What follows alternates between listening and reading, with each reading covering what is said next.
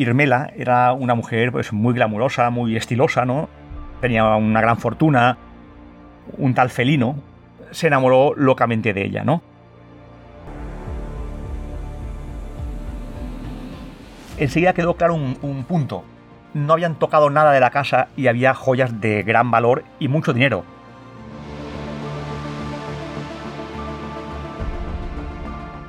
el crimen fue pasional. De hecho, en la escena del crimen encontraron un ramo de flores que Ferino había comprado para ella, eh, supuestamente para cortejarla ese día, ¿no?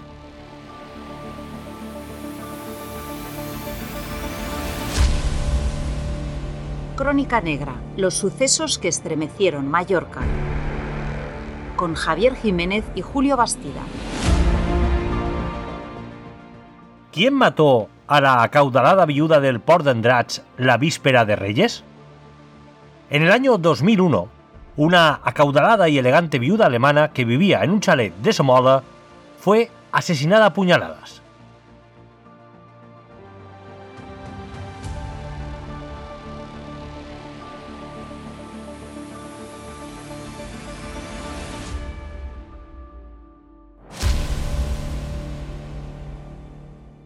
Todo ocurrió el día 5 de enero de 2001, la víspera de Reyes. Una viuda alemana de 55 años, llamada Inmerla Regina, apareció brutalmente asesinada a puñaladas en su chalet de Somola, en Andrats. Esta es la crónica de un crimen que puso en jaque a los investigadores, que finalmente consiguieron aclarar que el servicio de la mansión estaba implicado en este crimen. El supuesto asesino con todo consiguió huir a Filipinas y nunca fue detenido. 23 años después, el asesinato de la elegante señora alemana sigue impune.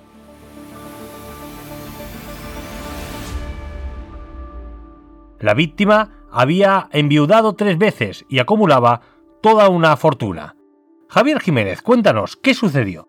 Hola Julio. Pues mira, esta mujer, Irmela, era una mujer pues, muy glamurosa, muy estilosa, ¿no? Eh, tenía una gran fortuna, eh, era una mujer muy distinguida, ¿no?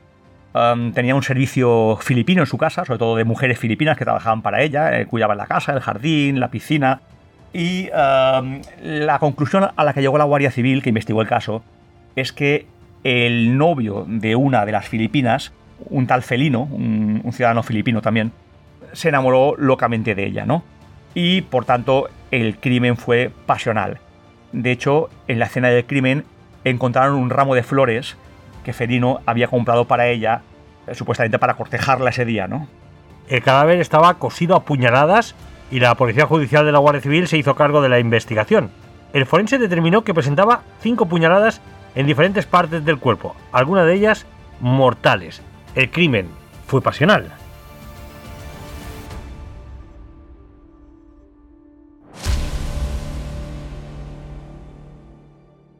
Sí, fue pasional, además porque enseguida quedó claro un, punto. No habían tocado nada de la casa y había joyas de gran valor y mucho dinero. Curiosamente, semanas después sí que robaron en la casa, después del crimen, lo que parece que fue un tema de, bueno, de, delincuencia común, ¿no? No, nada relacionado con el asesinato. Pero en su día, en ese momento, en el momento del crimen, eh, nadie robó nada de la casa. Por tanto, ya desde el principio quedó bastante claro que el móvil no era el robo. ¿Cómo consiguió huir el asesino? Bueno, mm, todo aquello fue un auténtico despropósito. Eh, era, otra época, hace, hace casi 20 años o más de 20 años.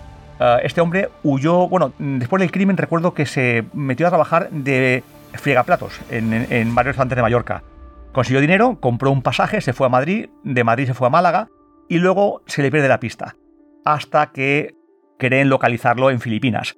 Lo que ocurre es que Filipinas es otro mundo, ¿no? En el sentido de extradiciones y temas em, em, de acuerdos jurídicos con España.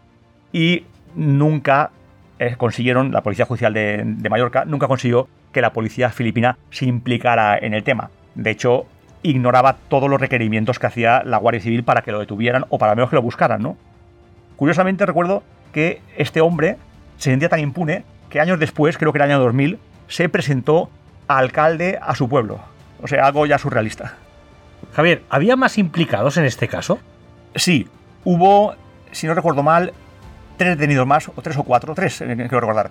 y dos al menos ingresaron en prisión. Era el servicio filipino, ¿no? Eh, que supuestamente había estado encubriendo al, al autor, ¿no? Y ayudándole también a huir de Mallorca. Lo que después estas personas no pudieron ser condenadas y quedaron en libertad.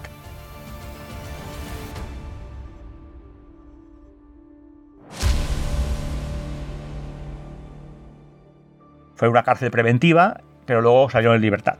Pero sí, aparte del autor material que consiguió escapar, hubo más detenidos. ¿Y cómo se entabla esta relación sentimental entre alguien del servicio y la señora? Bueno, este punto nunca quedó claro del todo. Irmela era una mujer muy guapa, muy distinguida, había tenido tres matrimonios anteriores con, con millonarios importantes, ¿no? Entonces no estaba muy claro si realmente estaba locamente enamorada de él el filipino, felino, o si había habido algo entre ellos eh, anteriormente. ¿no? Ese, punto no quedó demasiado claro.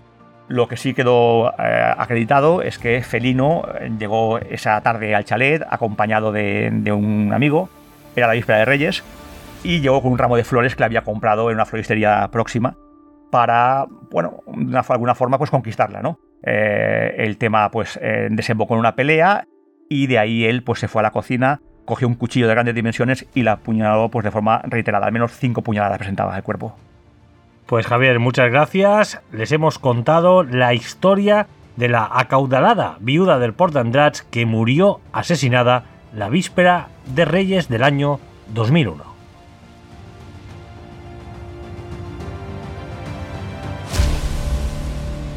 Crónica Negra, los sucesos que estremecieron Mallorca un podcast de última hora editado por Ainhoa Sanso.